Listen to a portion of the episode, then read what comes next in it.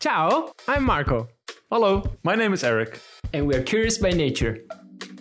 Coming from different places and having worked in the cultural field for several years, we felt that we were missing a broader context.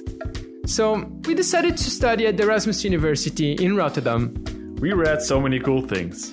And also, we wrote so many interesting papers ourselves, but we felt disconnected from the real world. Why? why is that? I mean, why is there such a big gap between academia on one hand and the practice that we experienced on the other hand? We decided to talk with researchers themselves to find out. How do they experience this bubble and how can we burst it? Let's reconnect academia with everyday life. This is Research in Reach. But sometimes it's also difficult because I get so caught up in the academic world and the concepts and I think, oh, it's so exciting and I want to share it with people and people that are not in academia like, yeah, I don't get this or this is not interesting. Oh, okay. I thought this was like the best Instagram post ever and nobody cares.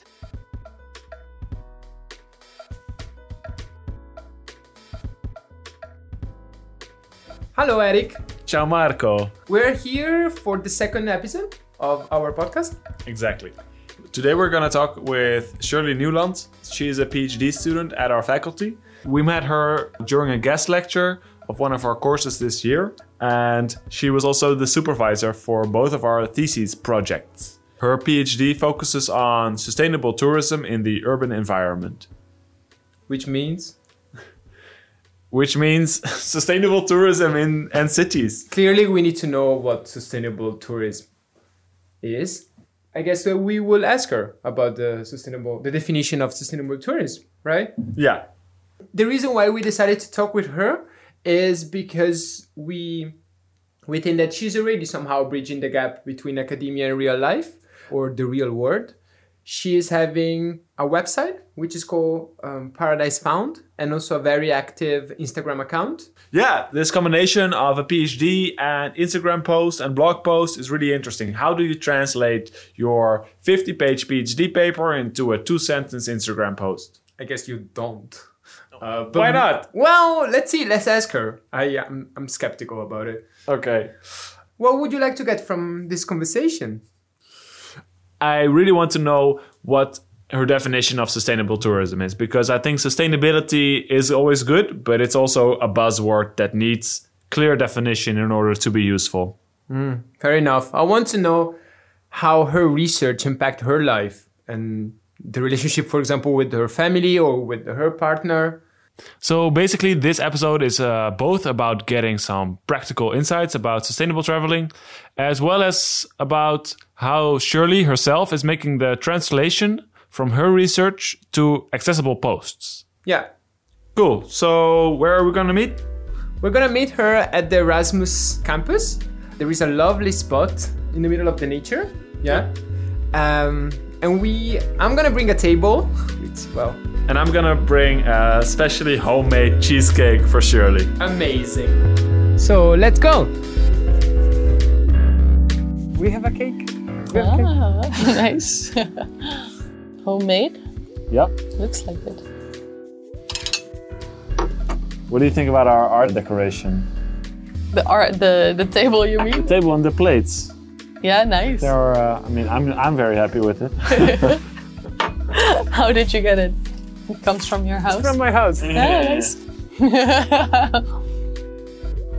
mm, well done, the cake.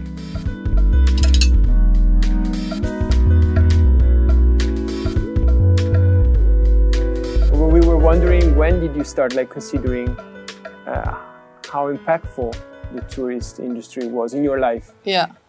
I don't remember the exact moment, um, but I used to travel a lot as well, just looking, oh, which place is cheap to go to.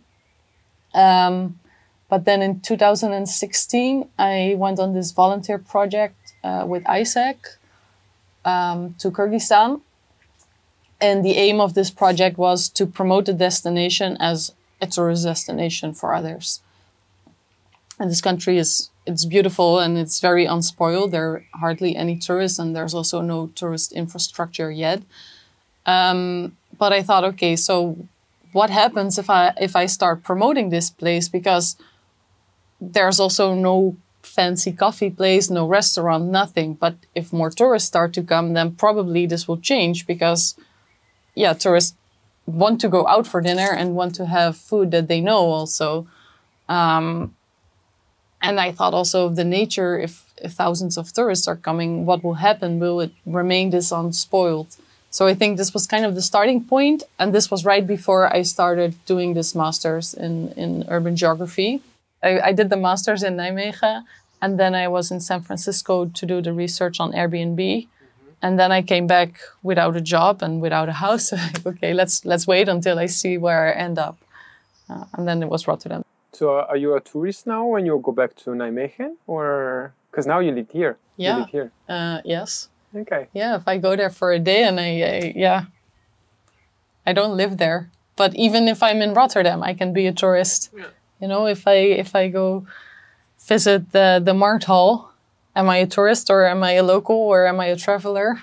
Who knows? I, I don't. Yeah, there are not these strict lines between those concepts anymore, and yeah, there are many people that live in a city and they're still a tourist. What if I go to Erasmus Bridge and I take a picture of it? Mm. What am I? I don't know. Hmm. So the next destination is um, Limburg. almost mountains. Yeah, almost. Hills. and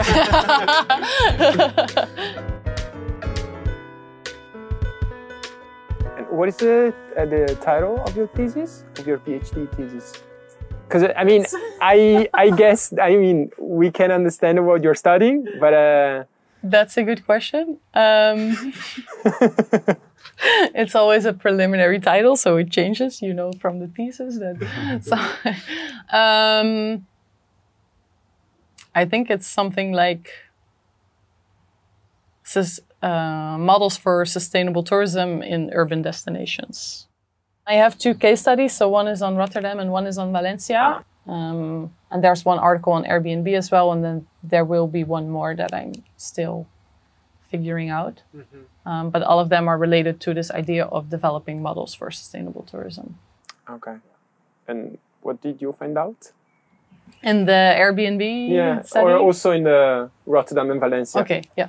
Uh, so in, in the Airbnb study, I, I looked at how different cities are regulating um, Airbnb, and I found there that there are actually multiple problems that are addressed in different ways. And right now, it seems or maybe back then, this was in 2017. Um, there was usually kind of, okay, this is the problem. We have a problem with Airbnb. We should have one solution for that. But it really depends on the type of city and the type of issues they're experiencing, which measures you want to take. Uh, so I guess that's that's the most important thing that came out of this. Could you give an example of what are different types of cities or types of problems? Yeah. Like what what should we think about here? Yeah, for example, um, in smaller cities that are not super touristic yet, for example, in Denver in the United States, um, there they were actually looking to grow tourism to, to make it bigger, and they said okay, Airbnb can be a way for us to have more accommodation to attract more people to come visit us. Um, but we also want to mitigate the negative parts of, of Airbnb. Um, whereas in other cities um, like Amsterdam or Barcelona, it has become such a problem and there's so much tourism already that they don't want to grow it. So they don't want extra accommodation. And they said, we want to get rid of Airbnb in, in the way it is now because it doesn't benefit us at all. It's only causing us problems. What are the problems of too, ma- too many tourists? Too many tourists. Yeah. Um, well, first of all, that it's it gets too crowded, um, and especially in those cities, there are so many people living already in the city. So if you add tourists to that, it's it's just too full. Um, but another thing that you see in, in those cities that I just mentioned is also that the facilities are catering more to tourists than to locals. So you get these shops with souvenirs or waffles or I don't know ice cream, um, which the locals don't use and they don't go there. Um, while maybe there used to be a supermarket or a hairdresser before, and they're being displaced because of the demand of the tourists that are coming. Uh, and a third issue is that often you also see that the rents are rising or the prices of housing are are rising, especially when there's also a big presence of Airbnb because they take off houses for, for rent or that you can buy off the market for um, permanent residents. And they're being rented out to tourists. So I think that's also another issue of too many tourists and too many Airbnb apartments related to that. So, but I hear you say first there is a city like Denver who wants to attract tourists. Mm-hmm. And then there's this mechanism that the city and entrepreneurs will cater more for tourists mm-hmm. and will kind of lose sight of the local residents. Yeah. Is that something that can be stopped? Yeah, I think this is a good point that you raised because this is indeed a problem that the cities that are not experiencing high levels of tourism yet and they just want to grow and they they don't really think ahead of the consequences. So they just start attracting tourists without keeping in mind what could possibly go wrong and have a policy in place for that. And then only when it does go wrong or when you're experiencing the negative effects, then they start thinking, oh shit, what to do now? Well, it's maybe too late already or it's hard to reverse. But why is that? I mean, or why does the city lose track of its locals' interests? I'm not sure if if the the local government loses track of of the residents, but I think they focus on the economic benefits of tourism and they see this as a way to stimulate the, the local economy as well. So they think, okay, if we have more tourists coming, it brings more money. So it's also good for the people living in the city. And to a certain extent, this makes sense because, yes, tourists do bring money and it does bring opportunities. But if this is the only thing you focus on and you forget to look at the other things, then you might not be able to preserve like the quality of life for, for the residents in the end.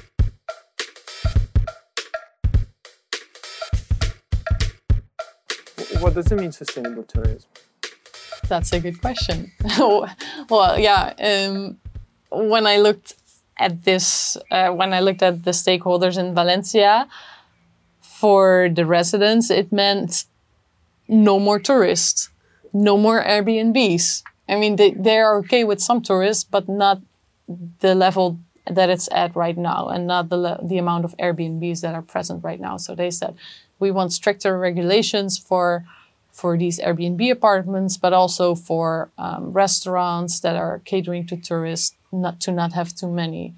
Whereas for the city, sustainable tourism could mean um, that they're attracting quality tourists. Maybe the one, maybe the creative tourist, but also high-end tourists, like the one that goes to congresses or comes with, uh, I don't know, with a cruise.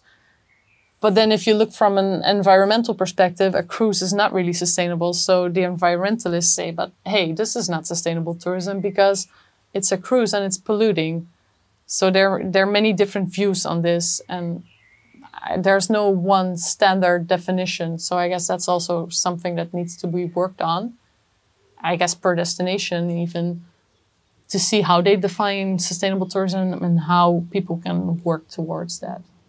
But then that's, a, I feel, a very academic approach. But then if you would write an Instagram post about sustainable tourism, you obviously wouldn't say, well, it depends on all these No. perspectives. You would say I, I would I would give my perspective, your um, personal my, perspective. per, my per, yeah, the way I see sustainable tourism, and if you want a very complete description, then I guess for me, sustainable tourism means a balance between quality of life of the city and the economic benefits and yeah from tourism and that the tourists can enjoy the city as well but without disturbing the quality of life I, would like to actually get an answer from uh, what is sustainable tourism from your personal perspective. as a traveler for me it means that you you're very conscious of the impact you can have as a tourist and take it into account and i think this impact consists of the cultural impact you have on a destination and the local people there the economic one because you bring money of course um, but also the environmental one and then if you make your choices, where to go, what you'll do during your vacation, base it on those those three factors. So, for her as a traveler, the definition of sustainable tourism means three things basically it's economic, environmental, and cultural sustainability. I think economic sustainability is about how you spend your money. When you are a tourist. Yeah, when you are traveling somewhere. To be sure that you are not always spending your money on global brands. Yeah.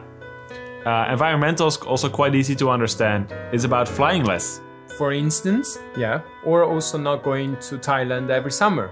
You can also go to yeah, Limburg or whatever, nearby your place. Finally, cultural sustainability is very much tied to the economic one, since it's about fostering cultural identity and local identity uh, to make sure that not every city ends up with a McDonald's. Do you want to say something about your website? Yeah. um, yeah, so I started this website. It's called paradisefound.nl. Um, and I started this because I felt like the research that I'm doing could have an impact on society. Um, but if I just keep it inside the academic academic world, then nobody would really know about the results. Um, so I started the website, started to write blogs about this topic, making it more accessible to, to different kinds of people uh, to learn about sustainable tourism. Yeah, I think it's good to talk a little bit how exactly you translate your research into practice. Mm-hmm. How do you do that? Yeah, the thing that I started with was the the website, just to to write about the research in um, easier in an easier way, I'd say, not with all the academic jargon and and literature references, just an overview of of the main storyline. Um, and I found that a lot of people find that attractive and interesting. So, um, and apart from that, I try to approach uh, local newspapers or online magazines to have something published on, on my research to make sure that something comes out of my research that potentially could be used. The information all of a sudden gets very practical if you leave out all this literature and just say, okay, this is the consequence of what I found, and this is how you can can do something with this. So it's just like the sense. conclusion. yeah, the conclusion part of your research. Exactly. You yeah. basically you polish it a bit. Yeah. And uh, this is what you present. Yeah, I think when I try to write a blog based on on an article that I wrote, it's mostly the conclusion. Like mm. the whole middle part is not even part of that. Maybe some parts of the introduction. Um, but other than that, people don't are not necessarily interested in all the details mm-hmm. uh, because they just want to know what came out of it and, and what it means.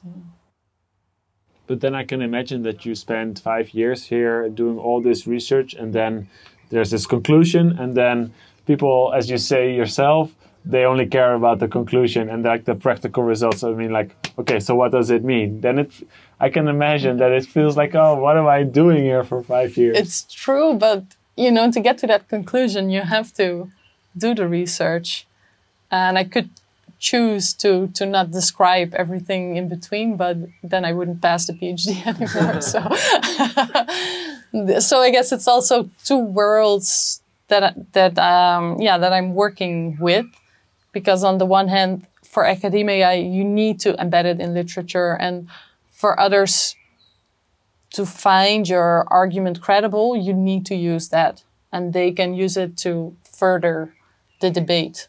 Uh, but this is more an abstract debate, and if you want to translate it to society, then yeah, it's more to the point, more concise. Um, but you need to have done the work before you can can make the arguments and, and have the conclusion. Do you think the audience notices this or appreciates it?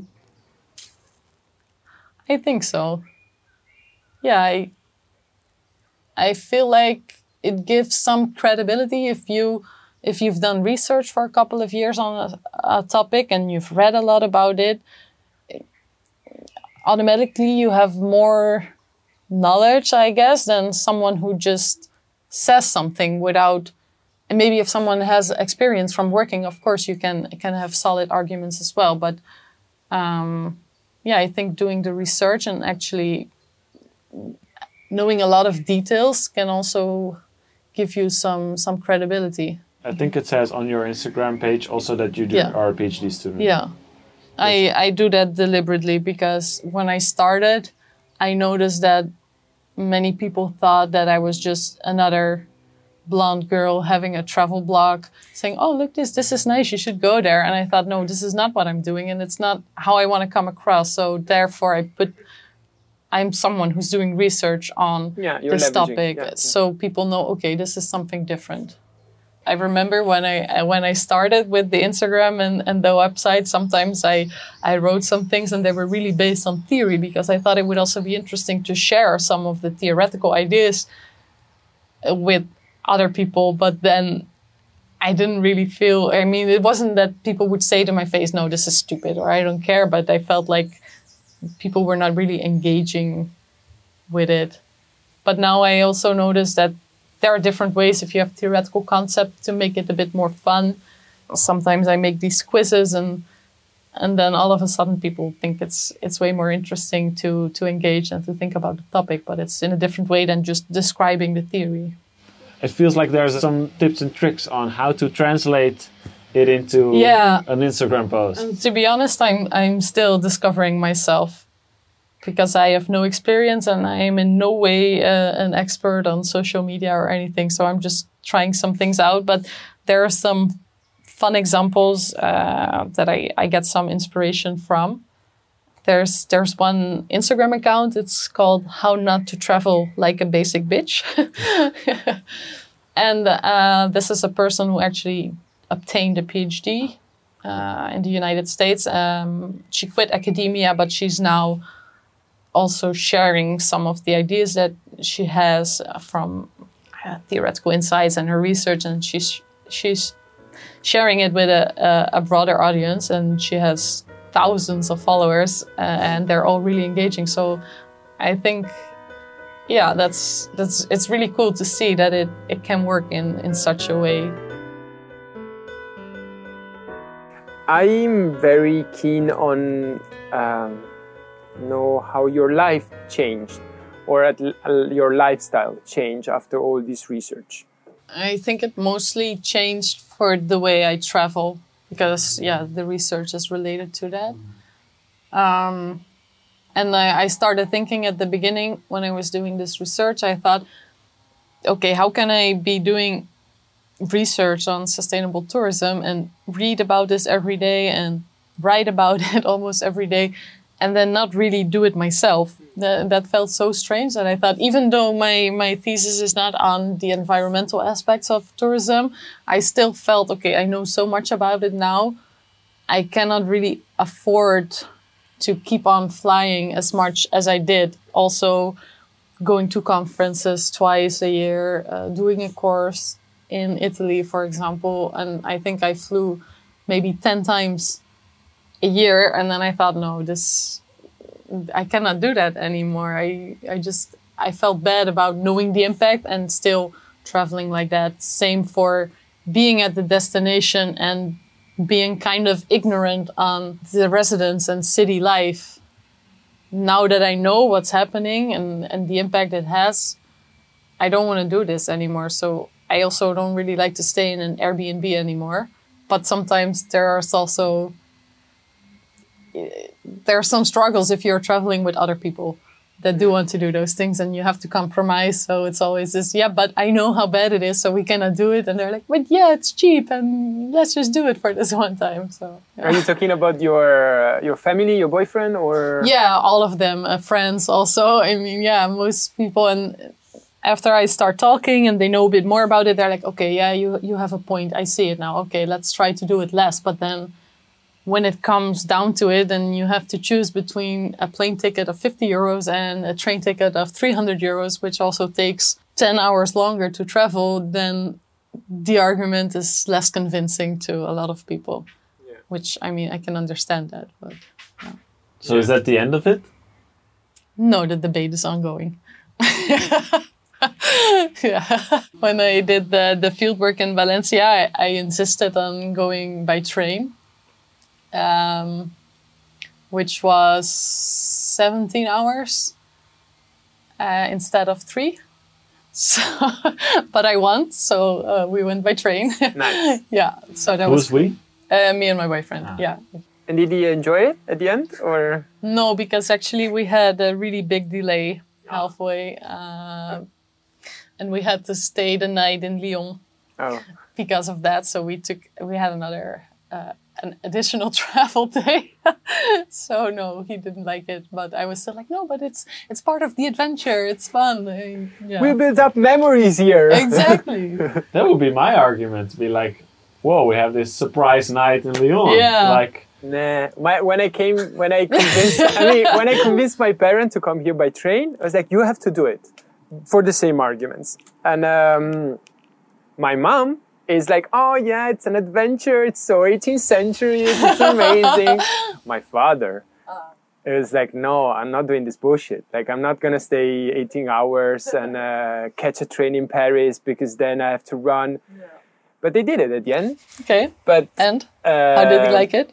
well, my father liked it when he arrived. He said like this. It's like, I'm happy now that I'm here, but I'm not gonna, I would like to not do it again. Yeah. Okay. Yeah. obviously, you have two more years here. Mm-hmm. Do you have ideas of where you want to go after? Yeah, I do actually. um, I'm thinking about mm, moving to the northern part of Spain. Uh, Oh, it's n- not certain yet, but uh, we have this. Me and my boyfriend have this idea in mind to settle there for a few years and live in more remote areas with mountains close by and the sea, and um, maybe start some kind of bed and breakfast hostel kind of thing. Um, Not based- Airbnb. not Airbnb, no. uh, based on more sustainable traveling principles. And possibly also doing research there, but mean, it's still far away. So stop being a traveler and becoming a local then. Yeah. but still being a tourist because I will still visit all the nice places there.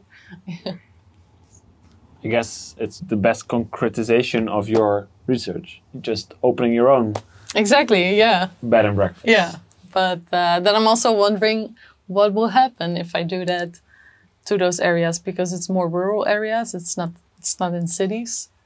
Um, so how will they experience a growth in tourism? It's growing already, and what happens if I, if I and others open such things? So it might be an interesting start for more research there. Nice. So at the end, there was also this perspective into the future that is not only about talking and writing. You can also take concrete action, like for instance, opening something in the north of Spain and move there with your boyfriend. Yeah, exactly. What I really take away from this is also the three factors of traveling sustainably. You know, the environmental one, the cultural one, and the economic one. So we could fly less. We could visit more local activities. We could buy more local. Yeah, and cherish the local culture. True.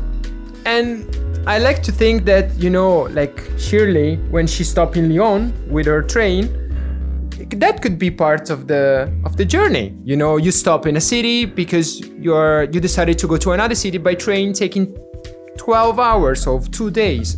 Yeah, I think the key here is to not see the journey as like an obstacle to get somewhere, but also as, as an adventure in itself. So maybe it's not about the destination, it's about the journey. Cheesy. It's a cliche, but hey. And who's gonna be the next guest? Ah, yeah. So next week we're gonna talk with Aria Daga. Which is one of our uh, lecturer.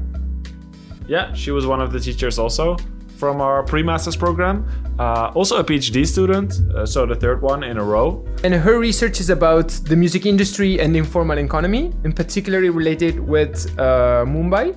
So she will probably show us or share with us some cool music from India. Cool. Uh, I'm very excited for that one. Uh, for now, we want to thank, of course, Shirley Nieuwland for participating with us and sharing her uh, knowledge. Oh, and also go and check out her blog, paradisefound.nl, and also her Instagram page. And thank you for all those people that are keep on trying to not fly all the time. So thank you to Marco's dad for being uh, not a basic bitch. thank you once again, Hans, for providing us with the music, and thank you for listening. Let us know what you think by leaving a comment or review about this episode wherever you are listening to the podcast. It will help us a lot. Ciao. Ciao.